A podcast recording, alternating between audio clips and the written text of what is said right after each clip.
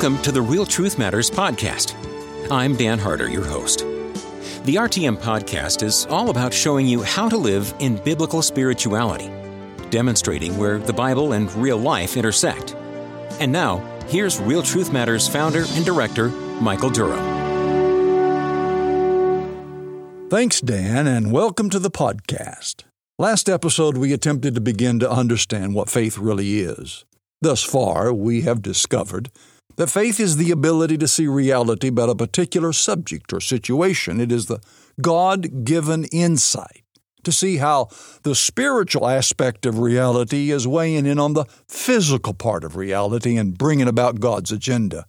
Now, at the heart of faith is the ability to perceive and know God personally. And of course, that's always its heartbeat. But when we go beyond God Himself, God brings to us reality of particular situations that you and I confront. The question that I'm sure to be on our lips is how do I get this kind of faith? How does it work in me? And the answer is that that faith is implanted in the soul. It's a gift given to you by God. It's His work in you. Now, how does He do that? How does He give us faith? Well, first, God gives faith through the agency of His Word. And that's what the Bible says in Hebrews chapter 11, verses 7, 8, and 11. God instills faith by making you to hear the Word of God.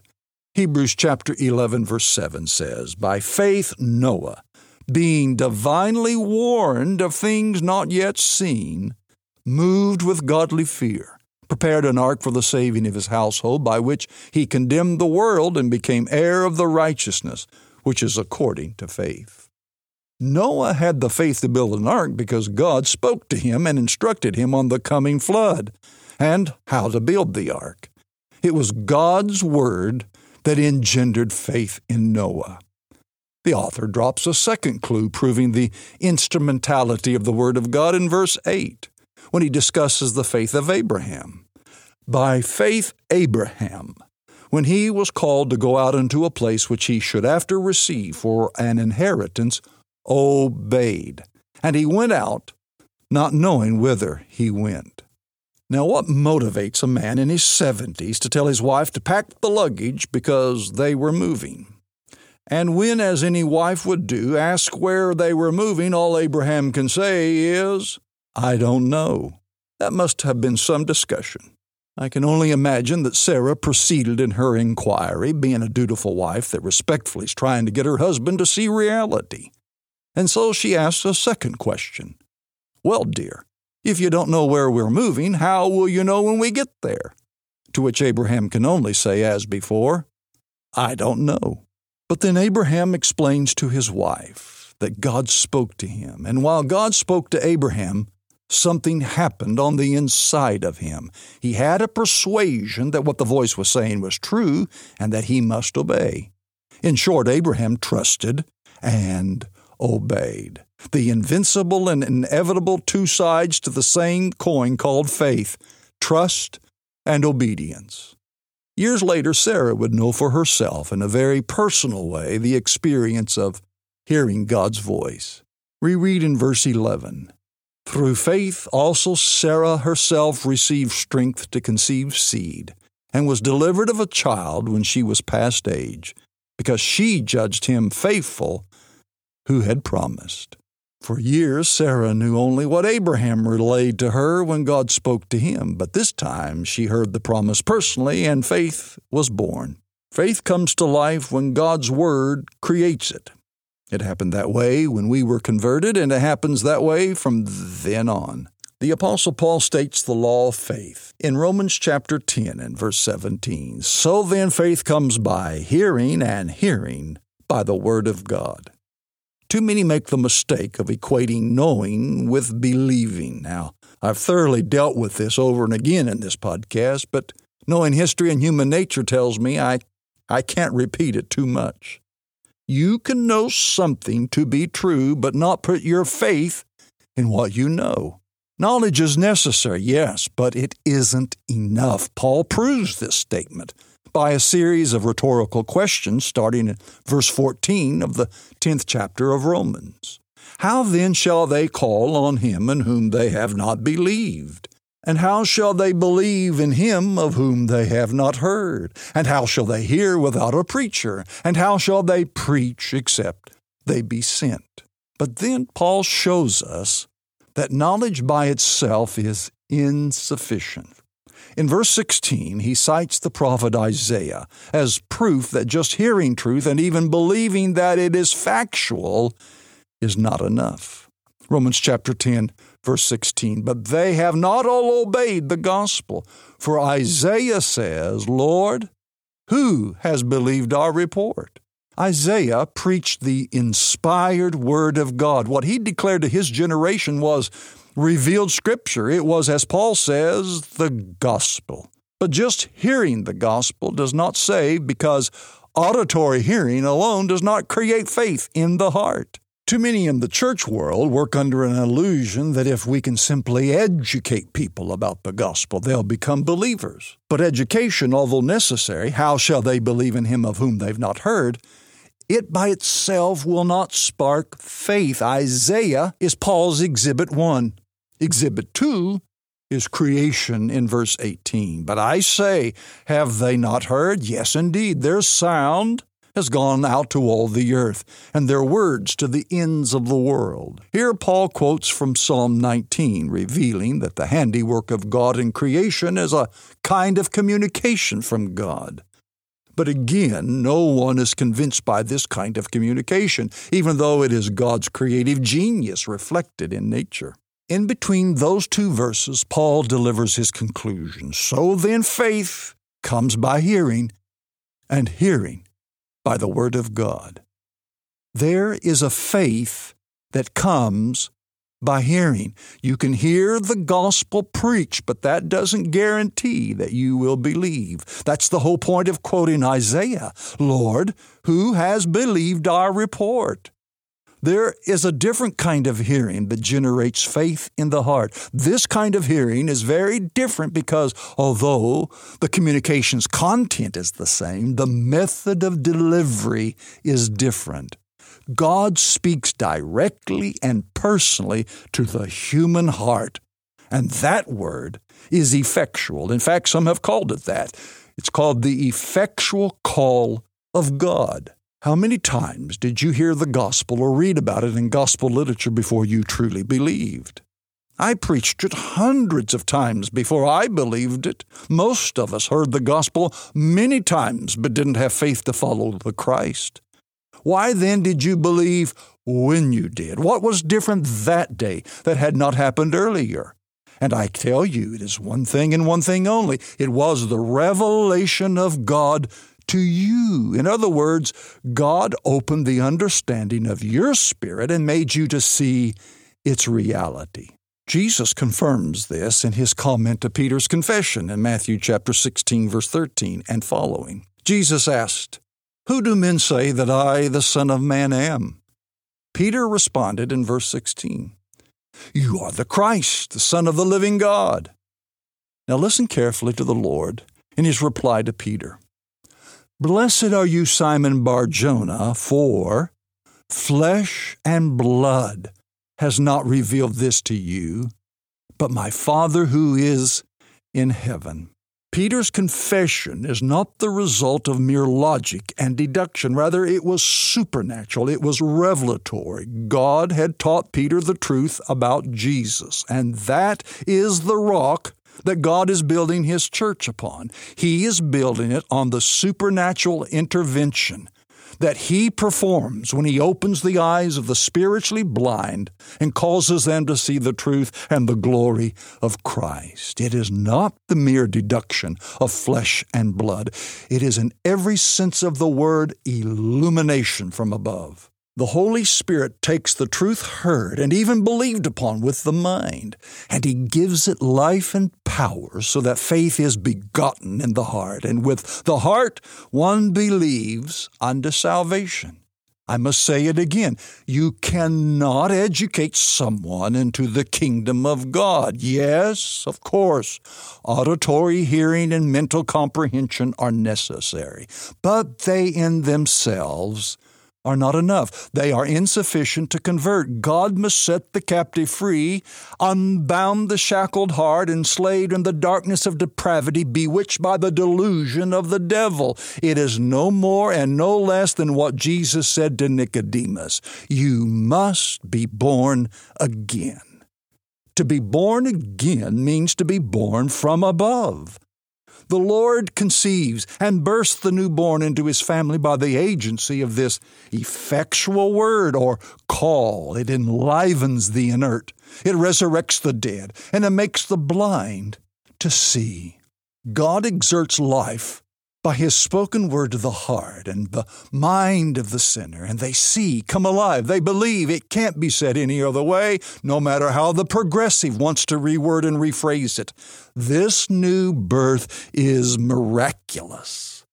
Jesus taught the very same thing, but we somehow have lost its significance. Perhaps for too long we've heard too much preaching that called for men to make a decision for Christ, come forward in a religious service, so that we have forgotten our Lord's emphatic statement. He said in John 6, verses 44 and 45, that illumination is required for the sinner to believe. Here's what he said No one can come to me unless the Father who sent me draws him, and I will raise him up at the last day. It is written in the prophets, and they shall all be taught by God. Therefore, everyone who has heard and learned from the Father comes to me. They have both heard and learned from the Father. Now, friend, that is a personal and direct word to the guilty soul that causes them to come to their senses and arise and go to Christ. Something personal occurs between God and man. The Lord directly makes the human heart to perceive and understand the truth about Christ. The Apostle Paul compared the salvation of a sinner to the created origin of the heavens and the earth. As God spoke the world into existence, God speaks to the deadness of the human soul where there is no spiritual life. And when He does, life explodes and transformation happens.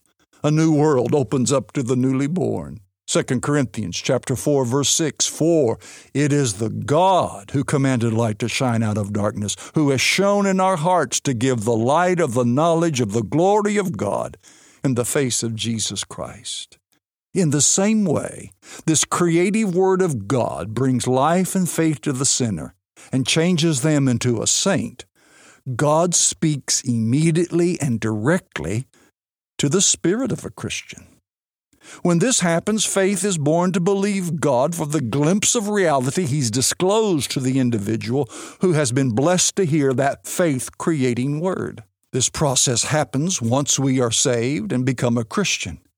Faith in God about a given situation is created in the believer's heart by a personal direct word of God. It's eye opening, it's immediate, it is the activity of God. No better biblical illustration of the need of God to grant illumination if we already know something to be true is from the upper room the night of the resurrection. You see, you can even know something to be true and still not have faith. Jesus appeared to the huddled future apostles who were hiding behind locked doors and closed windows.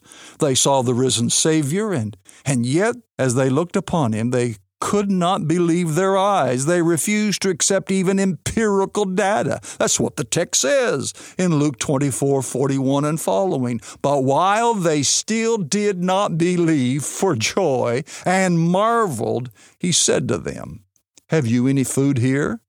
So they gave him a piece of broiled fish and some honeycomb, and he took it and ate in their presence.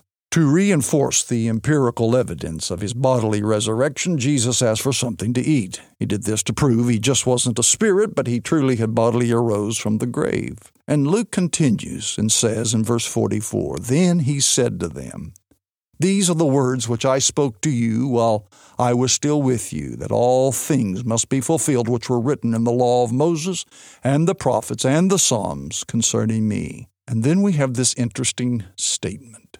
And he opened their understanding that they might comprehend the Scriptures. Despite hearing Jesus expound the Scripture for three and a half years that he must die and rise again, they just simply could not believe. Earlier that day, they had received numerous reports from eyewitnesses that Jesus was alive. But not until Jesus opened their understanding, meaning he did a work of illumination in each of them, they finally believed it for themselves. Now listen carefully. God must do the same for us. He must bestow illumination, that special light that opens the understanding to grasp the truth and reality of both the physical and spiritual aspects of reality. And when He does, faith is born to believe that particular reality. Often, if not almost exclusively, this happens while reading the Bible and a verse that you've read several times suddenly is quickened to both mind and heart, and faith arises and lays hold of that truth. The result is the truth impacts your life. You see it, you experience it, and you're changed by it. The same happens as you're listening to a sermon and something is said. You may have heard it many times before, but on that occasion, the word is accompanied by the grace of faith and the impact of life comes to you. Now, friends, this is a missing element, an all important element in understanding how faith works. People are trying to believe God for things He has not said. Now, please get this it's the truth of Scripture, and it's confirmed in experience. Here's what you must understand you cannot believe God for what He has not said. You cannot believe God for what He has not said. The author to the Hebrews shows us that the men we consider great men of faith only believed because God had spoken to them, and that word created their faith in God. This is what's proven in Hebrews chapter 11 and verse 7. By faith, Noah being warned of God of things not seen as yet. Why did he move? With fear, prepared an ark to the saving of his house, by which he condemned the world and became the heir of righteousness, which is by faith, because God spoke to Noah. And Noah could only believe God for what God had said, no more. And the same is true about Abraham. Again, verse 8 By faith, Abraham, when he was called to go out into a place which he should have to receive for an inheritance, obeyed and he went out, not knowing whither he went. Here's why a man tells his wife, Pack the bags, we're moving. And when she asks where we're going, he has to say, I don't know. Well, how are you going to know when you get there? I don't know, but this I do know God has said it, and it's real to me. We're living in a time when the prevalent idea about faith is that if we have enough faith, then God must respond. But ignoring, if not rejecting the truth, this truth I'm communicating today, that faith comes by God's Word, makes us to believe that faith works independent of God. What matters to so many is not what God has said, but what they say. It's nothing but hellish arrogance to believe that we can obligate God or that He is something of a cosmic slave to our whims and wishes. The result has been to breed a mass of people in churches who are absolutely despondent. They're full of discouragement, despairing that they don't have enough faith to move the mountain. Oh, faith can move mountains, but only mountains that God has said need moving. It's only the mountain that God has said will move that faith can move. Interestingly, no apostle ever commanded a mountain to be cast into the sea. Why not? Because faith is from God and it can only believe what God has said. If God doesn't say a mountain needs removing, then it doesn't matter how much you confess and claim your miracle. The mountains stay unremoved. Remember the components or ingredients of faith. That's why we went through that first.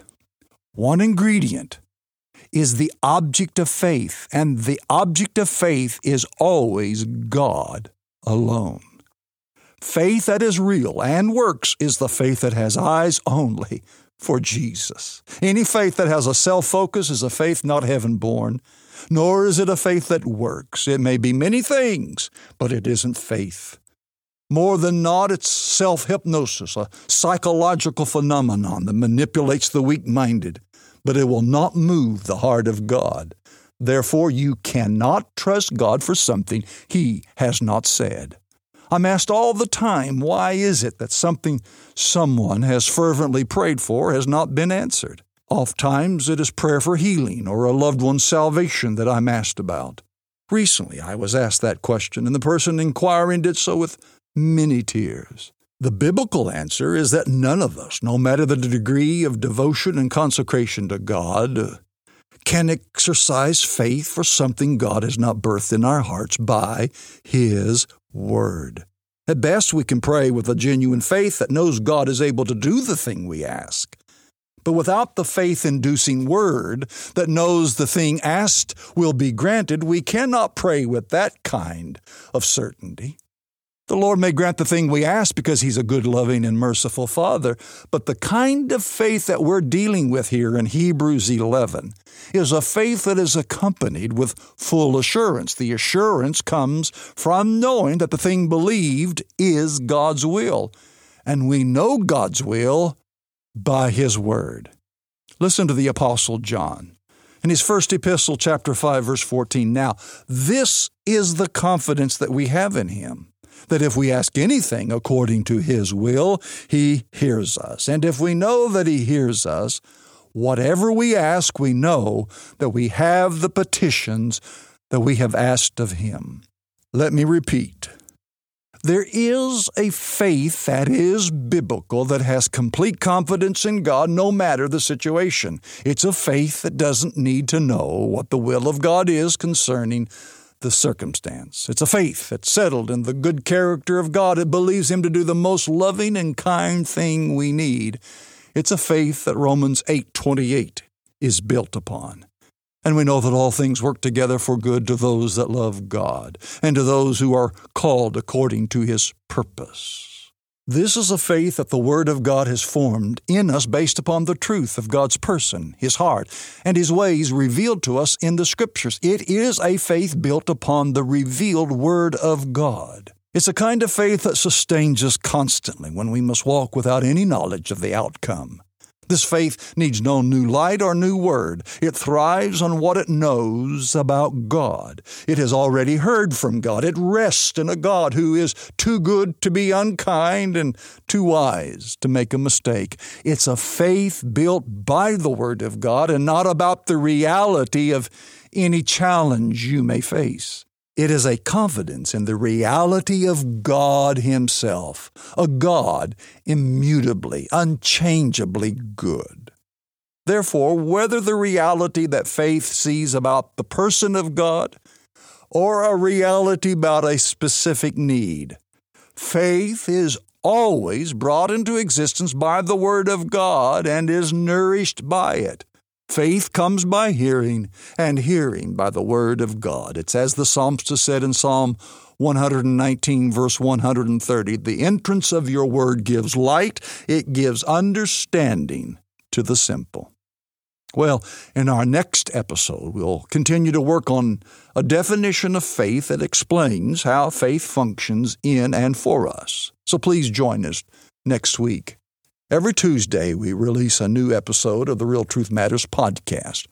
And if you enjoyed this podcast and find it helpful, please share it with others and bless them with the opportunity to tune in and join us. Before I leave you today, I want to tell you that we're making available my book, The Fight of Faith How a Christian Can Experience Assurance of Salvation. And if you'd like a copy, you can get it for a reduced price while we're discussing faith on this podcast. You can secure your copy for $9.99. We also offer an ebook format for $7.99. All you need to do is go to the RTM website, www.realtruthmatters.com. Real Truth Matters, all one word, .com. And there you can follow the link to the book. And while you're at the website, take advantage of the wealth of resources that are there for free download. Well, please join us again next week as we continue to work through the biblical data that will give us a working definition of faith.